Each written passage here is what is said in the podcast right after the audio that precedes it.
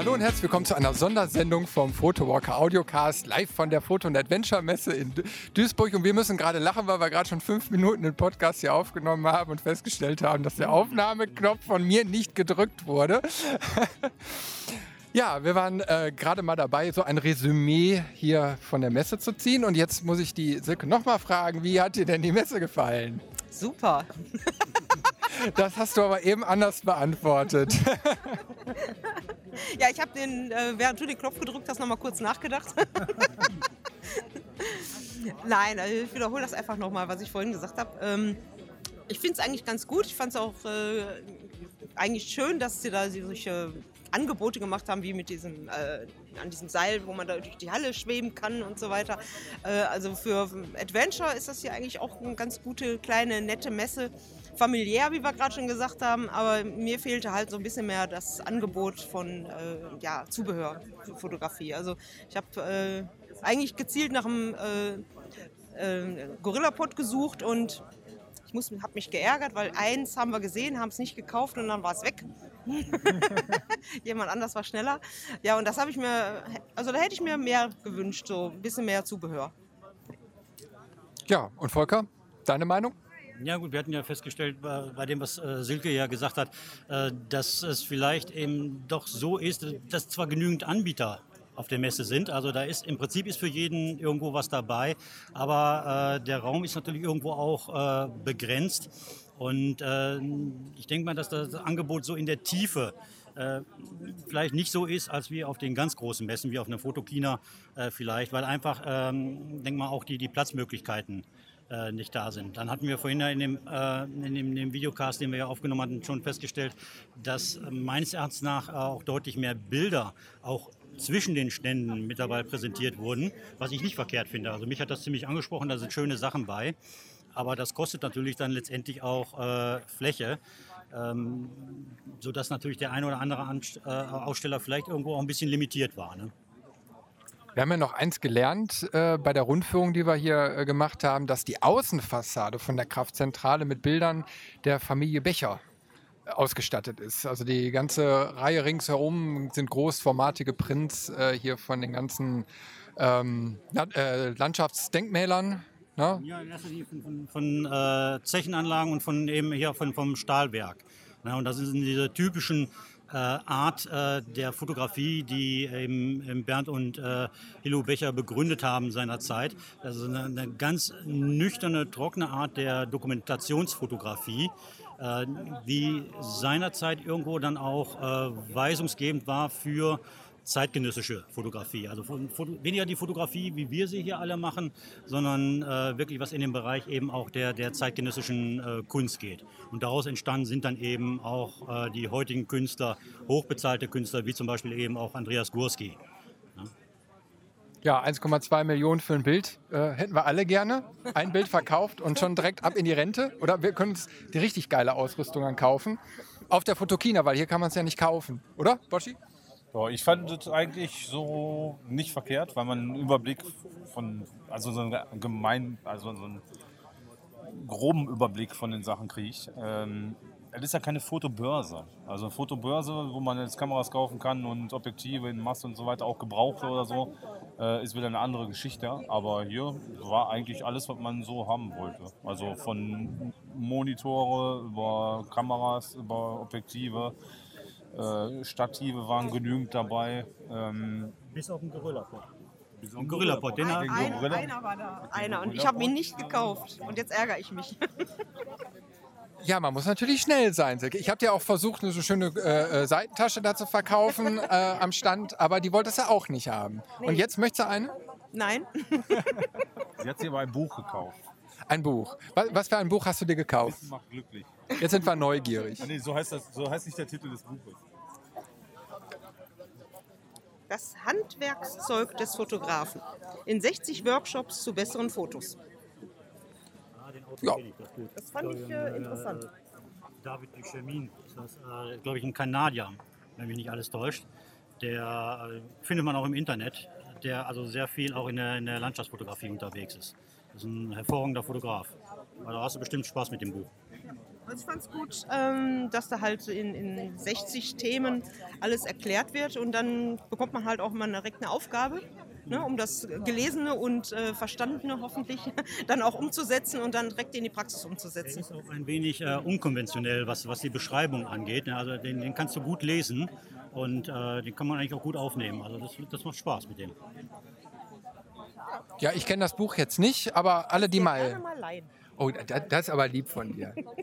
Nee, aber jeder, der mal nachgucken möchte, also das Handwerkszeug des Fotografen von David Duchemin in 60 Workshops zu besseren Fotos vom D-Punkt Verlag. Ja, ich habe äh, jetzt äh, letzte Tage noch, haben wir darüber gepod äh, gepodcastet, Weiterbildung und da haben wir auch äh, ein paar Literaturbeispiele mal rausgesucht äh, mit der Steffi zusammen und ja, also Weiterbildung ist immer wichtiger Faktor und ja, Print ist immer gut, oder? Also ich sag mal, ein Buch kann man immer wieder aus dem Regal ziehen und mal wieder drin rumstöbern. Ja. Ich mag auch lieber echte Bücher. Hast du denn viele Fotobücher? Nein. Ist es dein erstes? Ähm, ist noch die Bibel im Regal. ich habe da schon mal eins, was dann passend zu der Kamera ist. Also eigentlich nur so eine Beschreibung vom, von der Kamera, beziehungsweise äh, Informationsbuch zu, zur einzelnen Kamera, aber ähm, speziell über Fotografie im, so im Allgemeinen, ähm, nicht speziell zu einer einzelnen Kamera, ist das mein erstes. Ja, also Bücher kaufen ist das Motto. Ich, ich habe ich, ich hab, ich hab, ich hab ja so viele schon im Regal stehen, ich weiß gar nicht mehr, wohin damit. Ja, ich habe auch, auch etliche, äh, etliches an Büchern, auch gerade was, was Bildgestaltung und so weiter angeht. Aber ähm, man darf nicht vergessen, wichtig ist eigentlich auch äh, einmal das aktive Fotografieren, ne? also selber machen, nicht nur lesen, selber machen ist ganz, ganz wichtig. Und ähm, ich denke auch, dass Workshops eigentlich immer eine gute Hilfe sind, das, was man sich vielleicht irgendwo theoretisch angelesen hat, dann auch mal unter Anleitung äh, umzusetzen. Äh, sich dann helfen zu lassen, äh, dann nochmal die richtigen äh, Ergebnisse zu erzielen. Ne? Oder vielleicht auch nochmal ein paar praktische Tipps zu bekommen. Ne? Und ich glaube, das ist ja das Besondere hier an der Messe, äh, weil es ist ja nicht eine reine Messe, sondern die ist gespickt mit Fotowalks, mit Workshops. Hier sind also namhafte Leute vor Ort, wo man in die ganzen Workshops reingehen kann, sich rauspicken kann, was man möchte. Indoor, Outdoor, alles ist hier vorhanden. Und äh, so kann man sich richtig austoben und eben halt lernen. Ja, weil wir haben ja äh, vorhin schon in einem Videocast drüber gesprochen. Thomas Adolf konnten wir äh, mal kurz in den Workshop reinschauen. Äh, da ging es um Porträtfotografie ganz kreativ. Da ging es dann da so mit Lichterketten vors Objektiv halten und äh, die so in Unschärfe versinken lassen oder mit irgendwelchen, ja, irgendwelchen Dekokram, Unschärfen im Bild erzeugen, Bechern arbeiten und, und, und. Also eine ganz unkonventionelle Art und Weise, äh, Porträtfotografie zu machen. Und die Ergebnisse, die waren wirklich klasse, muss ich sagen. Also super. Möchte ich auch können. Jetzt hast du ja alle Informationen da. Du hast dir das doch angeschaut. Ja, ich bin jetzt angefixt. Also das, das möchte ich jetzt demnächst auch machen. Das schaffst du. Das schaffst du. Klar. Doch, das, das, das schaffen wir. Wir müssen, müssen das gemeinsam machen. Holen wir uns ein Model und dann machen wir mal gemeinsam mal wieder was. Wieso gemeinsam? Model kriegst du doch überall her. Okay, Boschi will alleine. Okay, habe ich auch verstanden. Gut. Stell dich hier hin, ich mache jetzt ein Foto von dir und gut ist. Eure wievielte Foto in Adventure ist das eigentlich? Hast du mal mitgezählt? Nee, die fünfte oder so? Ich weiß es nicht. Für mich ist das die erste. Okay, für dich die erste. Boschi, wie oft warst du schon hier? Ich war schon einmal hier. Also jetzt ist das erste Mal. Okay, gut. Und Volker? Wir waren einmal zusammen gewesen und jetzt hier. Also ich war jetzt zweimal hier. Ich weiß jetzt nicht, war im letzten Jahr waren wir glaube ich nicht. Ist das die dritte? Nee. Ist das die dritte oder? Also ich meine, das müsste die dritte sein. Ja, meine ich auch, ja.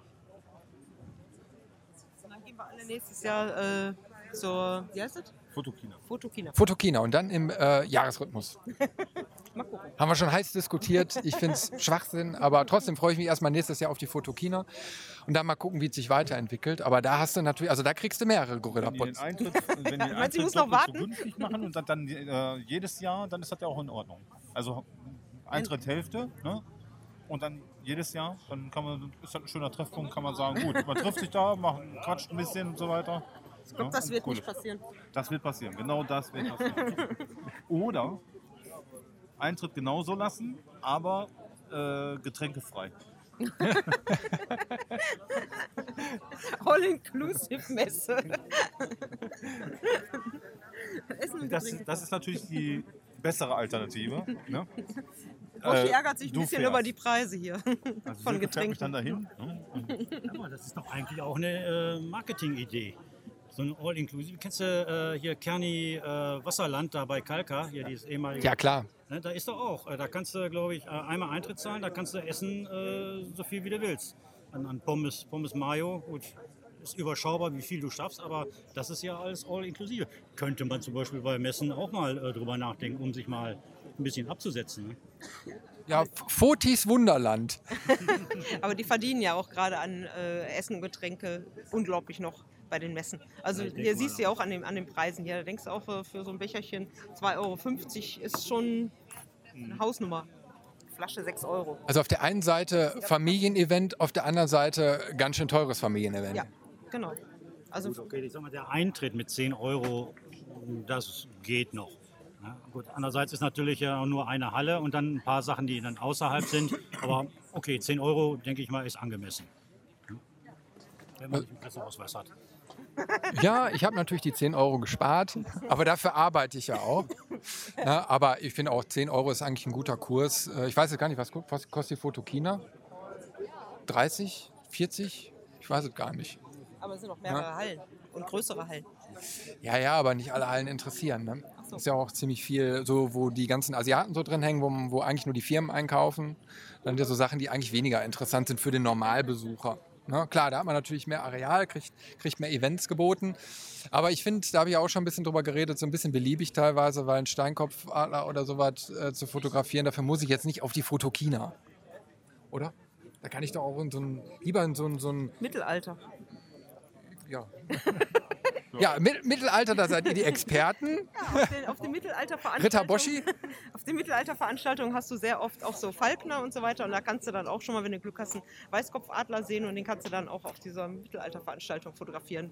Neben den ganzen Gewandeten und Zelten und Mittelalterdarstellungen. Ja, und da finde ich, da, da hast du mehr Atmosphäre, mehr Personality und mehr Ruhe. Und ich meine, wenn jetzt 100 Leute um dich herumstehen und irgendeinen Vogel fotografieren wollen, ist das jetzt auch nicht so angenehm.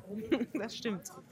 Vorhin gab es auch so Ge Gespenstschrecken oder wie heißen Gespenst? Äh, beim, beim Zoo Duisburg an dem Stand. Da waren da zwei so kleine Heuschrecken. Gespenstschrecken, die da so am, am Ast hingen. Und dann haben die Leute schon da praktisch in, Schlange gestanden, damit sie von, ein Foto von diesem kleinen, niedlichen Tierchen machen konnten. Das ist natürlich auf so einer Foto-Adventure. schon- Jeder hat ein Fotoapparat dabei und will erstmal ein Foto von diesem armen Tier machen.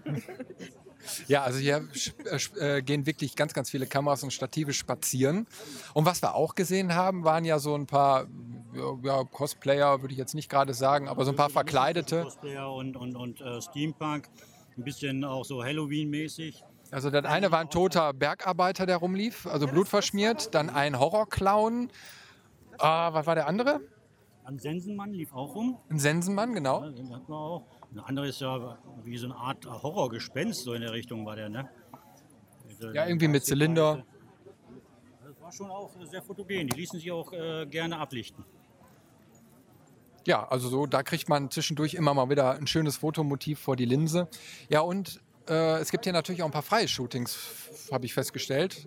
Ist natürlich auch ganz toll, wenn einfach mal Models dann äh, rumstehen, wo man sich dann in die Reihe da eingliedern darf und dann auch mal ein kleines Shooting da machen kann. Ähm, schöner, runder Abschluss, sage ich jetzt mal so. Ja. Kommt ihr wieder? Ich denke schon, ja. Ich nie mehr.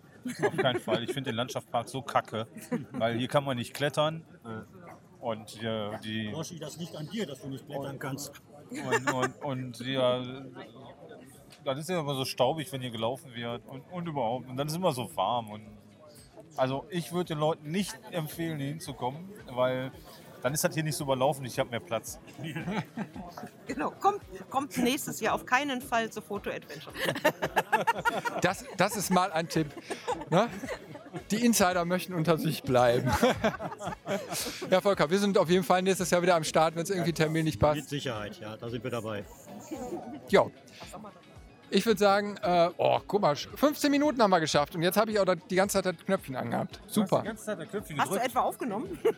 Ja, ich habe aufgenommen. Das wird nicht geschnitten. Warum läuft denn die Zeit nicht weiter? Ich bedanke mich bei euch. Ne? Und äh, ja, sage Tschüss und Bye-bye. Und ähm, ich hoffe, ihr hattet Spaß mit dieser kleinen Sonderedition vom Podcast. Bis denne und hoffentlich sehen wir uns auf der nächsten Foto und Adventure. Tschö. Tschö. Tschüss.